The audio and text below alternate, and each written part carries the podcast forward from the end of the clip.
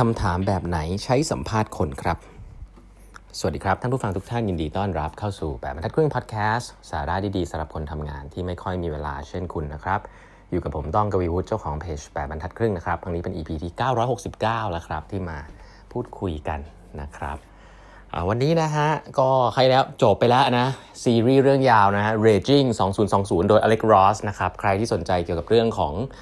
การเปลี่ยนผันของสภาพสังคมนะฮะแล้วก็บทบาทของรัฐบาล แล้วก็บทบาทของคอร์เปอเรทที่มีอำนาจเยอะจนเกินไปเนี่ยอ่านแล้วจะผมว่าได้แง่มุมใหม่ๆเยอะนะครับ 12 ตอนที่ผ่านมาลองไปฟังย้อนหลังกันได้นะอ่าอันนี้แนะนำนะครับวันนี้ผมจะเล่านะถึงประเด็นที่มีคนถามกันเข้ามาเยอะนะครับ หลังใหม่นะครับก็คือเรื่องของการสัมภาษณ์คนครับคือช่วงนี้ผมก็ต้องบอกว่าผมก็ สร้างทีมใหม่นะครับ แล้วก็ได้มีโอกาสสัมภาษณ์คนเยอะนะครับแล้วก็ส่วนตัวก็คิดว่าเป็นคนที่ไม่ได้เป็นคนสัมภาษณ์เก่งอะไรนะแต่เป็นคนชอบฟังนะครับชอบฟังชอบถามอยู่แล้วก็ลองนึกภาพดูอะไรครับเห็นภาพผมในโหมดของ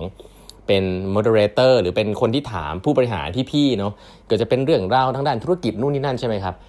แต่ว่าเวลาผมสัมภาษณ์คนปุ๊บเนี่ย ผมว่าผมคนละแบบเลยนะฮะผมจะค่อนข้าง มีจุดประสงค์ที่ค่อนข้างชัดเจนในหลายคำถามนะครับ วันนี้ผมจะนำมาแชร์สักสองสามคำถามกันที่ผมคิดว่าเชื่อว่าเอาไปใช้ได้ใน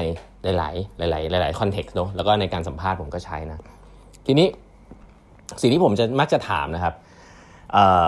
คือผมจะถามเป็นในเชิงความคิดของเขาค่อนข้างเยอะว่า เขาคิดเห็นเกี่ยวกับเรื่องบางเรื่องอย่างไรนะฮะมีทั้ง external แล้วก็ internal ครับแยกกัน คิดเห็นเกี่ยวกับเรื่องของธุรกิจอันนี้อย่างไร คิดเห็นเกี่ยวกับเรื่องของ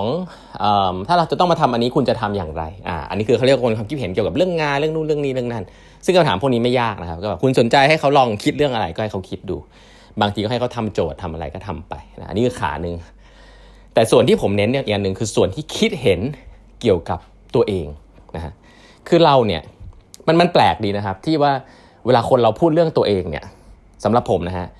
คนเราพูดเรื่องตัวเองเนี่ยจะบอกถึงบุคลิก ทัศนคติหลายอย่างเลยครับ ยกตัวอย่างเช่น ถ้าเราถามเขาว่า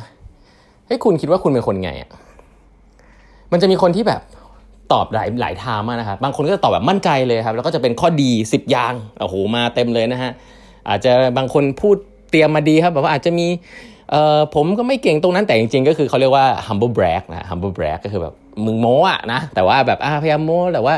เออโม้แบบไม่ไม่อวดมากอะไรเงี้ย แต่ก็พยายามจะพูดตัวเองเก่งอะไรนู่นนี่นั่น แต่จริงๆเราไม่ได้ถามเขาเก่งเลยนะ เราถามว่าคุณคิดว่าคุณเป็นคนยังไง โอ้โห มีข้อดีเต็มหมดเลย นู่นนี่นั่น ก็จะเป็นคนแบบหนึ่งไม่ได้มีอะไรผิดนะ ก็จะมีคนประเภทหนึ่งซึ่งแบบ อืม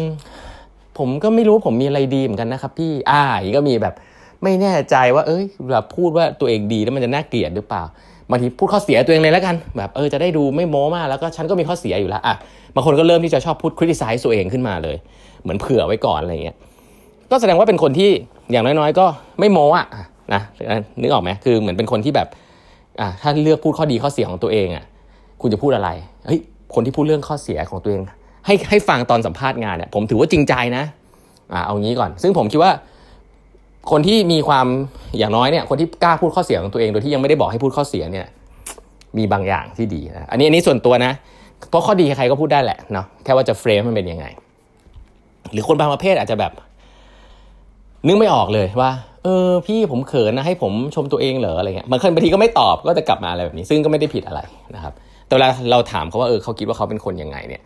มันจะบอกถึงมวลของว่าเออคนคนนี้มีความคิด model of the world ยังไง ว่าเวลาฉันไปทำงานตรงนั้นตรงนี้เนี่ยเกิดอะไรขึ้นบ้างเขาเขาเลือกได้ว่าเขาจะตอบอะไร สิ่งเหล่านี้เนี่ยผมต้องบอกว่าผมอะส่วนตัวสนใจนะครับว่า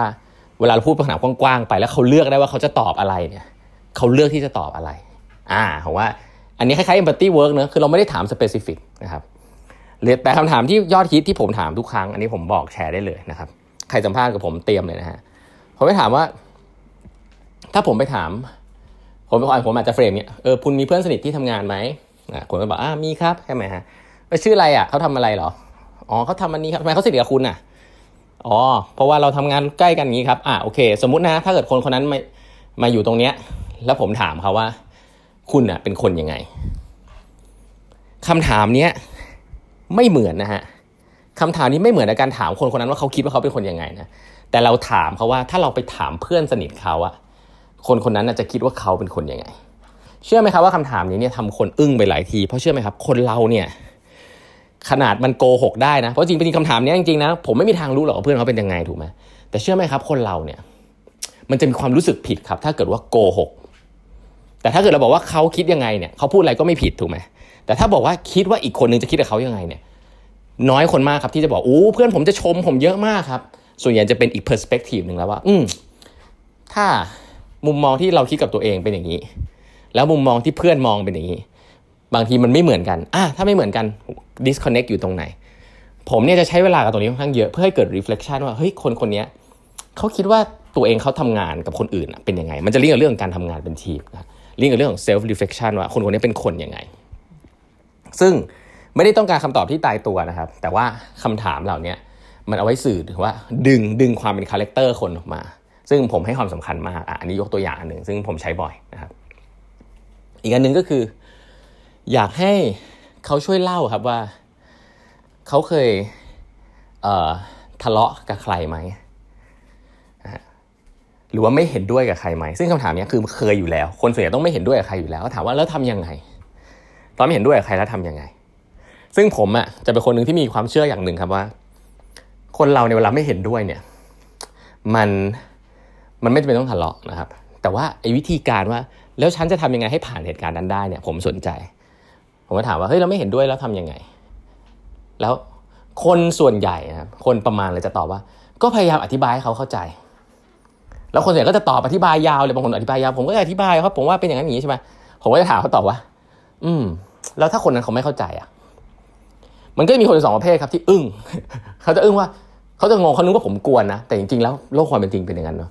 เราพยายามจะอธิบายในมุมมองของเราเท่าไหร่อะเขาก็ไม่เข้าใจอยู่ดี ใช่ไหมฮะ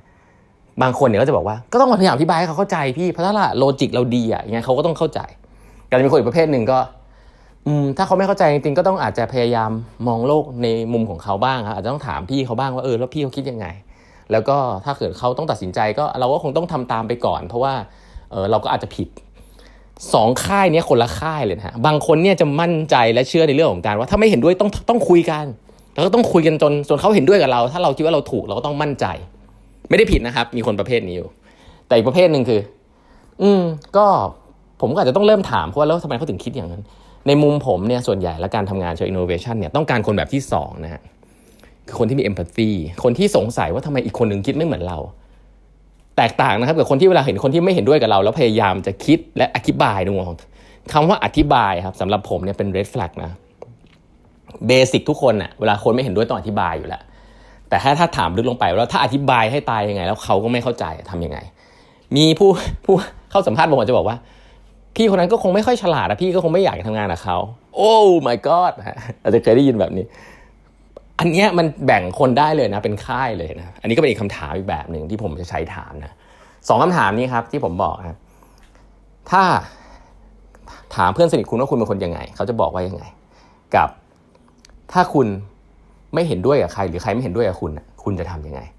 แล้วเจาะลึกเข้าไปคุณจะได้ sense เลยว่าคนคนนี้มี empathy หรือเปล่า คนคนนี้คิดยังไงกับตัวเองมีคาแรคเตอร์แบบไหนนะครับสองคำถามนี้อาจจะไม่ได้เป๊ะๆนะ แต่ว่าได้มุมมองที่ค่อนข้างลึกทีเดียวนะครับ วันนี้เวลาหมดแล้วนะฮะ ฝากกด subscribe แปดครึ่ง podcast ด้วยนะครับ แล้วพบกันใหม่พรุ่งนี้ครับ